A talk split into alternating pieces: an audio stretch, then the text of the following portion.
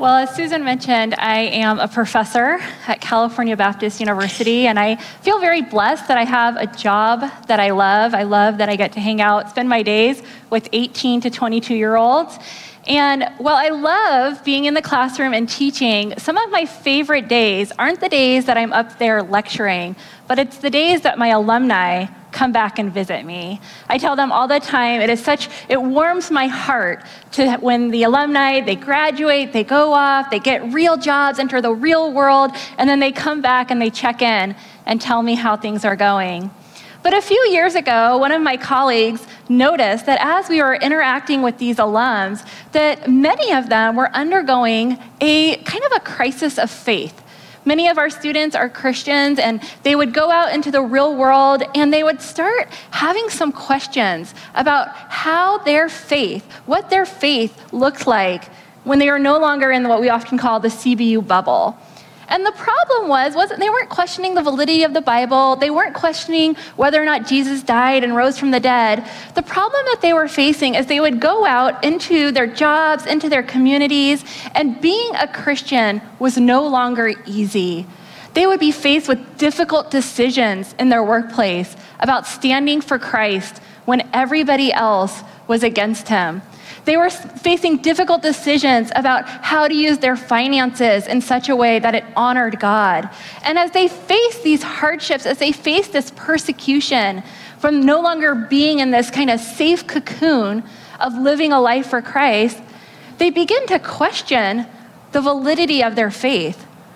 And the question came from the fact that, that what they had heard, the message that they had internalized, was that God loved them and wanted great things for their life. And that was true. God does love them and want great things for their life. But the problem was their definition of great things and God's definition of great things were radically different. They thought when it was told to them, God loves you and want great things for their life, that they would have, things would be easy. It would be easy to live for Christ. And they found that it was hard, that there would be people who were against them, who opposed them, simply because they named the name of Jesus. And although they did not experience nearly the extent of persecution and affliction that the Christians and Thessalonians did, in our passage today we see that the Thessalonians had a similar issue. So if you haven't already, turn with me to Second Thessalonians chapter 1. We're going to pick it up in verse 5 and read through verse 12. 2 Thessalonians 1 5 through 12 starts with This is evidence of the righteous judgment of God. Now you have to ask yourself, because Paul, we, we pick up this passage kind of in the middle of Paul's thought, what is the this that Paul is referring to? Well, you may remember from two weeks ago when Stephanie taught about the need to give affirmation and encouragement. She talked about in verse 4, it talks about that the Thessalonians were in undergoing persecutions and afflictions. Paul was affirming their steadfastness in faith, but he was affirming their steadfastness in faith in difficult times. They were being opposed for the sake of Christ. And he says this this opposition that you're experiencing, this persecution and hardship that you're experiencing, it is evidence of the righteous judgment of God that you may be considered worthy of the kingdom of God for which you are also suffering. Since indeed God considers it just to repay with affliction those who afflict you. Thessalonians, I know you're being afflicted right now, but God considers it just. Those who are afflicting you are going to be repaid for that affliction that they're causing. And you, Thessalonians, God is going to grant relief to you who are afflicted as well as to us. Now, if you're the Thessalonians, you're probably thinking, Paul, that's not what happened. That is not what is happening. We are still being persecuted. We don't see relief anywhere in sight. And Paul tells them when that's going to happen. It says, it's going to happen when the Lord Jesus is revealed from heaven with his mighty angels. And then he continues the description in verse 8 in flaming fire, inflicting vengeance on those who do not know God and those who do not obey the gospel of our Lord Jesus. And what is going to happen to those? Those who do not know God and do not obey the gospel? Verse 9 they will suffer the punishment of eternal destruction away from the presence of the Lord and from the glory of his might. When he comes on that day to do what? To be glorified in his saints and to be marveled at among all who have believed, because our testimony to you was believed. And then what should the Thessalonians do? To this end, because this is happening, we always pray for you. We always pray for you, Christians in Thessalonica, that our God may make you worthy of his calling and may fulfill every resolve for good and every work of faith by his power, so that the name of our Lord Jesus may be glorified in you and you in him, according to the grace of our God and the Lord Jesus Christ. So, as I said, Paul starts in our passage, he starts by referencing this affliction that the Thessalonians are enduring. He starts by going back and remembering you are being steadfast in your faith, but you are undergoing hardship. And what it seems to be happening here is the Thessalonians were thinking, well, if God loves me, if I'm a Christian, why should I be going, undergoing persecution? Why should be I undergoing affliction? Is this evidence of God's condemnation in my life? And Paul turns that thought on its head and says, No, this isn't evidence of condemnation. This is evidence of commendation. This is evidence of the worthiness of your walk with Christ. This is evidence of the fact that you are being obedient to God. And what Paul was telling them is if you are suffering as a Christian, if you are being opposed because of Christ, that is something that shouldn't cause you to question your relationship with God. That should affirm your relationship with God. Because you know what, Christians? You know what, Thessalonians? Your Savior suffered. And if you follow your Savior, just like they persecuted him, they will persecute you. John 16 33, John, Jesus made it very evident that the Christians, those who followed faithfully after him, should expect difficulty. In this world, you will have trouble. That wasn't a conditional statement. That wasn't a maybe you will have trouble. It was a promise that Jesus told those who followed after him In this world, you will have trouble. But take heart, I have overcome this world. And in the same way, the Thessalonians needed to remember that God, Christ Himself, has promised that they would be afflicted and they would be persecuted as they faithfully obeyed Him. And what they needed to do, and what you and I need to do, is point one, we need to expect to suffer for the sake of Christ. We need to expect to suffer for the sake of Christ. The problems that my alum have when they go out into the world and they're afflicted and persecuted for their faith is that it catches them by surprise. They're, they're astonished that this would happen. And what they need to do and what we need to do is we need to recognize God has said this will happen. God has said that we should expect to suffer for his sake. We should expect to suffer because we call ourselves children of God, because we are faithfully following him. But God doesn't just say that you are going to suffer. He says that suffering is actually going to be used for good in your life. James 1 4 reminds us that persevering under trial, persevering under hardship and difficulty, God uses that to make us mature in Christ. 1 Peter 1 7, Peter reminded those he was writing to that Christian suffering would produce a sincere faith. It would be the fire that made their faith strong, that made it pure. That God would use that suffering for his sake in order to accomplish growth and maturity in their lives. And because this, the early church knew that they should expect suffering, do you know what their response was to it? Acts 5:41 tells us, we haven't gotten quite there yet on the weekends, but Acts 5:41 tells us how the apostles responded to the suffering that they endured because they were Christians.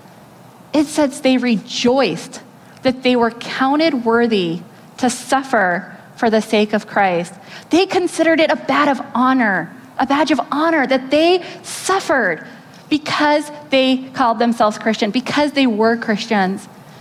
They said, My Savior was killed on a cross. He died on a cross for me. And if I can suffer for His sake, if I can align myself with Him in His suffering and in His persecution, that is something that is a privilege. That is something that is an honor that I get to do. And ladies, you and I should also rejoice when we suffer for the cause of Christ. We need to expect that suffering is going to happen, and we need to rejoice when it does happen. When it happens because we claim the name of Jesus, because our Savior was persecuted and afflicted. And when we undergo the same thing for His sake, that is a privilege and an honor.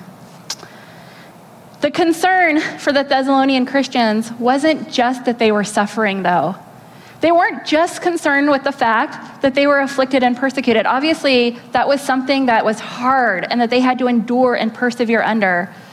But they had a secondary concern, which was this they were suffering, but those who were causing their suffering, those who were persecuting them, they seemed to get off scot free. Look with me in verse 6 of our passage. Verse 6 talks about what is going to happen to those who are afflicting them. It says, Since indeed God considers it just to repay with affliction those who afflict you. Now imagine again, you're these Thessalonians and you're looking around and you're suffering, you're being persecuted, and those who are causing that harm in your life, they seem to be prospering. They seem to be doing well. They don't seem to be experiencing God's judgment at all. But Paul tells them, remember, those who afflict you, God considers it just. God considers it right to repay them with affliction. And for you, you Thessalonians who are suffering, he considers it right and just to grant relief to you who are afflicted as well as to us. But that day isn't today. That's not going to happen in the here and now. That's going to happen when the Lord Jesus is revealed from heaven with his mighty angels there is going to come a day when Jesus will come down in flaming fire, inflicting vengeance. His justice will be complete on those who do not know God and on those who do not obey the gospel of our Lord Jesus. And what will happen then? What will that complete outpouring of Christ's justice be for those who oppose him? They will suffer the punishment of eternal destruction away from the presence of the Lord and the glory of his might. But for you, you saints who are following after Christ, there is, on that day, he will be glorified in his saints, and he'll be marveled at among all who have believed, because our testimony to you was believed. In other words, Paul reminds the Thessalonian Christians that their current circumstance is not their permanent condition. They may be undergoing hardship and persecution now, because of their allegiance to Christ.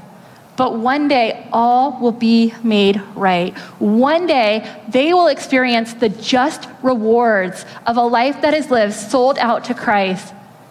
And one day, those who persecute them, those who oppose Christ, will experience the just punishment of a life lived in opposition to Him.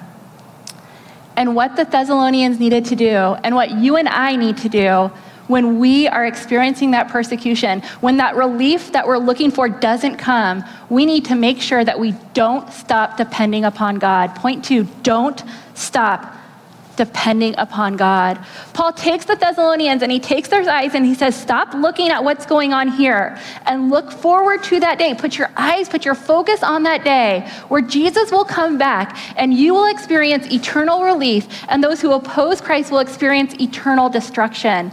And in the meantime, because you know that God is faithful and true, you keep trusting him. You know that that is a promise that Jesus will come back and make all wrongs right. And so, you, Thessalonians, you keep depending upon God. You keep trusting God. You keep relying on Him for relief. That might not come now, but there will be a day where it will come. It's interesting that that word in verse 6 that God will repay with affliction those who afflict you. That word repay is the same word that Paul used in 1 Thessalonians 3 9 when he talked about the fact that when we experience God's blessings, when those who are Christ followers experience his blessings, that our response to God should be to repay him with thanksgiving. That the appropriate and just right response is to give thanksgiving back to God. And Paul here uses that same word to make the point that the appropriate and just response to those who oppose Christ is eternal punishment. That the, the appropriate and just response to those who are persecuting Christians who never come to a place of repentance and faith is for eternal damnation. That they will be afflicted, and that is the appropriate and right response for God to have on their lives.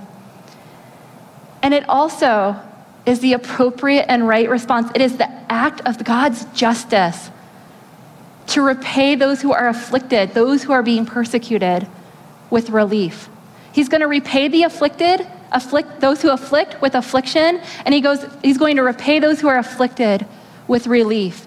And that is God's justice being on display. And I think it's important to recognize that what the Thessalonians needed to remember is that God is just. God's justice wasn't just something that he was only going to met out at the end of time. That's where his full justice will be on display. But God is just even amidst their affliction. God doesn't take days off from being just. It is who He is, it's in His very character. So even as they're undergoing hardship and persecution, even as they're undergoing difficulties and afflictions, God is still just. God is still just, even when it seems, even when we may not experience His complete justice in that moment. God is playing the long game. And He will fully and righteously one day display His justice on those who persecute the Christians, on those who oppose Christ, and also He will give the just rewards to those who are faithful to follow him. And ladies, we need to take both the reward and the punishment seriously. We need to make, we often, I, at least in my own life, I know what I often think about is okay, I'm, underdo, I'm undergoing this, I'm enduring this, I'm persevering because I'm looking forward to the reward that God has promised to those who love Him. And that is wonderful. That is a great promise to hold on to as we keep depending upon God. But we also need to take the punishment that those who oppose Christ, we need to take that punishment seriously because God makes it clear there is no equivocation in this passage about what those who afflict Christians will experience. There is no, as my mom used to say, if, ands, or buts. They will experience eternal punishment, eternal damnation, separation from God forever. And if that doesn't stop us, if that doesn't cause us to work hard to reach people for the cause of Christ, I don't know what will. Pastor Mike, if you were here on the weekend or you listened to this weekend sermon, he made it very clear that we need to take seriously our job to evangelize. That should be our focus as followers of Christ. And what should motivate us is to think about the consequences of those who die and who have never come to repentance and faith, those who die living in opposition to Christ.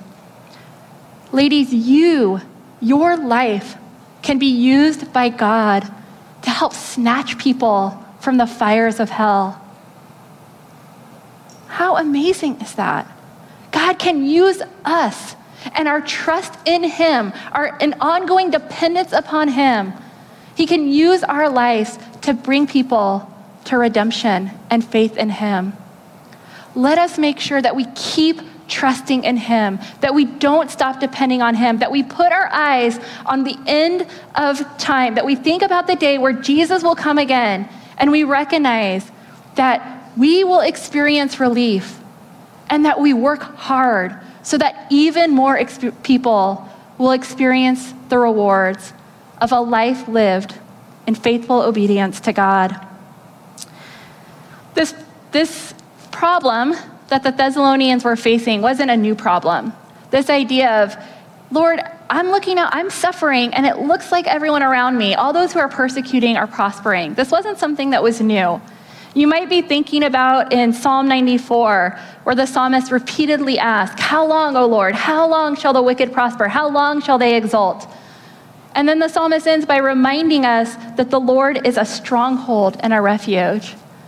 But I actually want to turn you to another psalm, a psalm that I don't think we often think of when we think of being afflicted and persecuted. And that psalm is Psalm 37. If you would take the time and just turn to the passage, look at Psalm 37. Psalm 37 is written by David, and if you know much about David's life, you know that David was harassed and persecuted because of his faithfulness to God.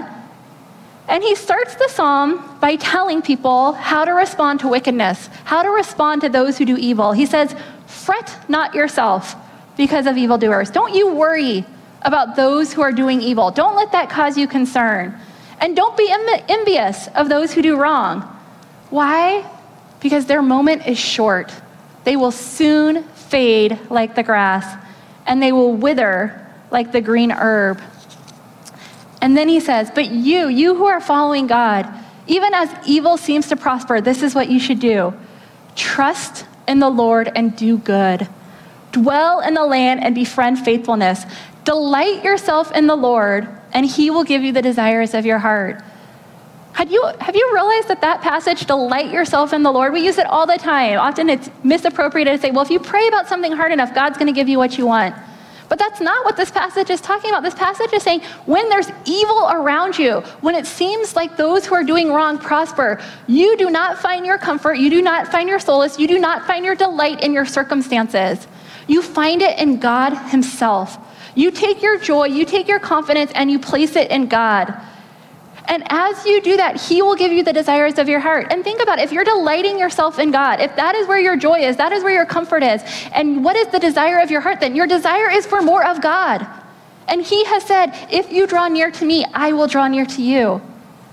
And when wicked is going on around us, when we're persecuted and afflicted for the cause of Christ, where do we need to find our comfort? Where do we need to find our joy? We need to find it in our Heavenly Father. David continues in verses 12 and 13, where he talks about what the wicked are doing. The wicked are plotting against the righteous and gnashes his teeth at him. But how does the Lord respond? The Lord laughs at the wicked, for he sees that his day is coming. God knows the end of time, and he knows that that prosperity, that, that moment, that the affliction, the, those who afflict, have power and authority, it's just for a time. They're only going to be able to prosper for a moment. They're only going to be able to afflict and persecute for a short period of time. In the grand scheme of eternity, they are like grass, they will fade away. But what will happen to those who follow God? Verse 18 The Lord also knows the days of the blameless, and their heritage will remain forever their heritage is secure. Those who are persecuting, those who are afflicting Christians, their time will last just for a moment. But the heritage of the righteous, those who are following after God, they are storing up for themselves treasures in heaven where moth and rust cannot destroy, where thieves cannot break in and steal. And their heritage, their reward, will last forever. Just like in the Psalms, and just like in the Thessalonian church, we need to make sure that we keep depending upon God, that we continue to trust in Him, both for our present situation and for our, our eternal security.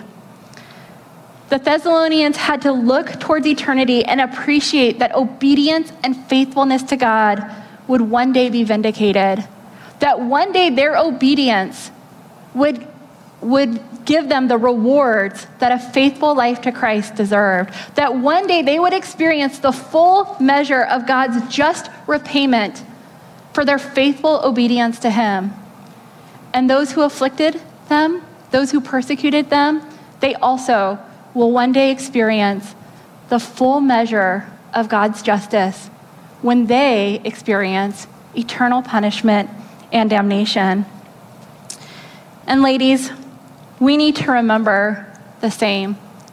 We need to remember that our time here on earth is short. The prosperity of the wicked is short. Those who afflict us can only persecute us for a short period of time. But eternity is forever. And we need to live our lives in light of our eternal destination. Or, as I put it in point three, we need to make your life matter in eternity. Make your life matter in eternity. If you look with me in 2 Thessalonians 1 11 and 12, Paul tells the Thessalonians, to this end, in light of eternity, because that day is coming where Jesus will one day return, we are always praying for you. We are always lifting you up to the throne room of God, that our God may make you worthy of his calling and may fulfill every resolve for good and every work of faith by his power so that at the name of our Lord Jesus, so that the name of our Lord Jesus may be glorified in you and you in him, according to the grace of our God and the Lord Jesus Christ. Thessalonians, Paul is telling them, this world is not your home. You're here for a brief period of time. What you need to do, what you need to do to respond to this affliction and persecution is you need to live your life in the here and now in light of the then and there, and you need to make sure your life matters for eternity, that you're making an eternal difference, that you are glorifying God by how you respond to this persecution and affliction. The Thessalonian Christians were growing con- discontent because of their current suffering and the seeming prosperity of their enemies. But Paul reminds them your, their current situation isn't the end of the story, it's just a chapter of a very long book. And that they needed to look beyond what they were currently experiencing and put their eyes on eternity and live their life in such a way that it would make a difference for God's kingdom. And ladies, we need to do the same. When we suffer for the sake of Christ, we need to remember that we are storing up treasures in heaven. And that not only are we storing up treasures by the fact that we are aligning ourselves with Him, but how we respond, how we respond to that persecution and affliction can be used by Him to make a difference for eternity. We should want all of our lives, every single aspect of our lives, including our response to suffering, to point people towards Him. I had an, an interesting reminder a few weeks ago of how God can use our response to injustice in order to draw people closer to Him. As I mentioned, I, I, teach at a Christian school, but although it's a Christian school, we, you do not have to have a profession of faith to come to CBU, which is an amazing opportunity because I get people in my class who don't know Jesus, and they're there to learn about marketing and management, and I get to teach them about Jesus while I'm also teaching them about marketing and management. And so we like to say, like, we're bringing the world to us rather than going into all the world. And it's awesome. We have people from all over the globe who come and sit in our classes who don't know Jesus. And for the most part, even though, even though those who are not Christians, they understand what they signed up for when they signed up to go to CBU. They expect that we are going to integrate faith into our classrooms. They know that they have to go to chapel. And so, even if they don't align themselves to Christ, they will listen and be respectful and be receptive as we talk about what our faith means. Except this year, I experienced something I never experienced before. I had a student who was very hostile to all things Christian and very opposed to anything having to do with God. And this student would come into my classroom late, and I'm convinced it's because I do my devotions for the class at the beginning, and they are trying to skip the devotions. But then, circumstances, God's providence was over it, and for some reason, I kept starting my devotions later, and she had to sit through them because she tried to come in late and she didn't miss them, and God said, Ha, got you, you're going to sit here anyways. And so she decided that her response to that was going to be distract the class while I was doing devotions. That was what she, how she decided to deal with her hostility and anger. And as I tried to talk to her about it, she would have none of it. And she, in a very public, very emphatic way, made it clear that she did not want to hear from me, that she did not want to be exposed to the things of God, and made a very adamant demonstration wouldn't even talk to me as I tried to have a conversation with her. And like I said, did, did so publicly. And what I'd love to tell you is that after uh, that, it broke my heart. I'm, I'm going to be really honest. It broke my heart. I cried over it because I love my students. I'm getting teary eyed now. I love my students. And obviously, I'm concerned about her internal security. I'm a, concerned about her eternal destination. But it also broke my heart because who likes to be yelled at in front of other people? Who likes to experience hostility and anger from someone that you're trying to help, someone that you're trying to reach out to? And I, I, I was heartbroken. But God was gracious. And what I would love to tell you is that what happened is that student came back a few weeks later and said, Dr. Winter, I'm sorry, that was wrong. What does it mean to be a Christian? But that isn't what happened, at least not yet. I'm still praying for her. But what did happen was because another student saw that I responded with grace, which I'm going to admit is not how I wanted to respond. I wanted to respond with, hey, this is my class, you do what I say, right? But God, God held my tongue. It was only the Spirit of God because I responded with grace, another student came and had a conversation with me. And I firmly believe that as a result of that, that student is closer in his walk with Christ, closer in seeking Christ than he otherwise would have been. God can use our response to injustice, to persecution and hardship, and mine was small in comparison to what the Thessalonians were enduring, but he can use our response to draw people towards him. And we need to make sure, as we respond to hardship and difficulty, that we are doing so in light of eternity and we want God to be glorified in us. Matthew 5:16 says that others may see your good works. That when you respond with gratitude and graciousness, when you display God's goodness, others will see that and give glory to God in heaven. Your works can be the cause of somebody else rejoicing and praising God. And, ladies, what an amazing opportunity and privilege that is.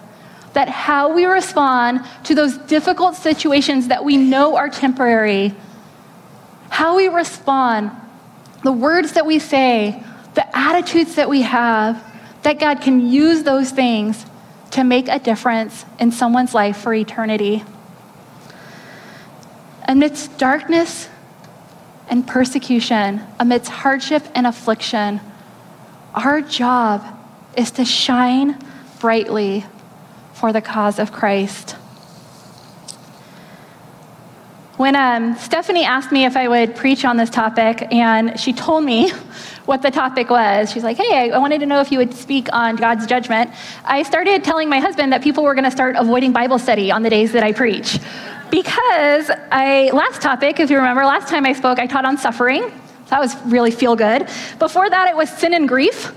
And before that, trusting God with an unknown future. So I was like, Stephanie's like really trying to like Operation Crowd Reduction. She's trying to make sure that when I speak, people are avoiding coming to Bible study. And while I joked about that, and I think I made Stephanie feel bad on Tuesday, I, I, I, it was really just a joke. Because, in all honesty, I consider it such a privilege. I consider it a privilege anytime I get to open up the Word of God, but I consider it such a privilege that I get to dive into these hard and difficult topics because God does so much good work through our pain. God can accomplish so much by a right response to suffering and persecution. God uses those things to help us grow and mature in our faith. He uses those things to help make sure that our faith is secure and our temporal pain can have eternal significance. And, ladies, we also, as we're undergoing those persecution and hardships, we need to recognize that it is a privilege and an honor to do so for the sake of Christ. We need to realize that the stakes are high for us because our response can have eternal consequences and for those who watch us respond. That those that our response can be the means of God bringing them closer into his kingdom. For those who don't rightly respond to God, this life is as good as it gets. Their prosperity now is the best they will ever experience. But those of us who are faithful Christ followers, we have an eternal hope. We have an eternal future that we can look forward to. And we need to keep trusting and depending upon Him. We need to not be surprised by suffering, but we needed to respond it, to it in such a way that we make a difference for the sake of eternity. Let's pray.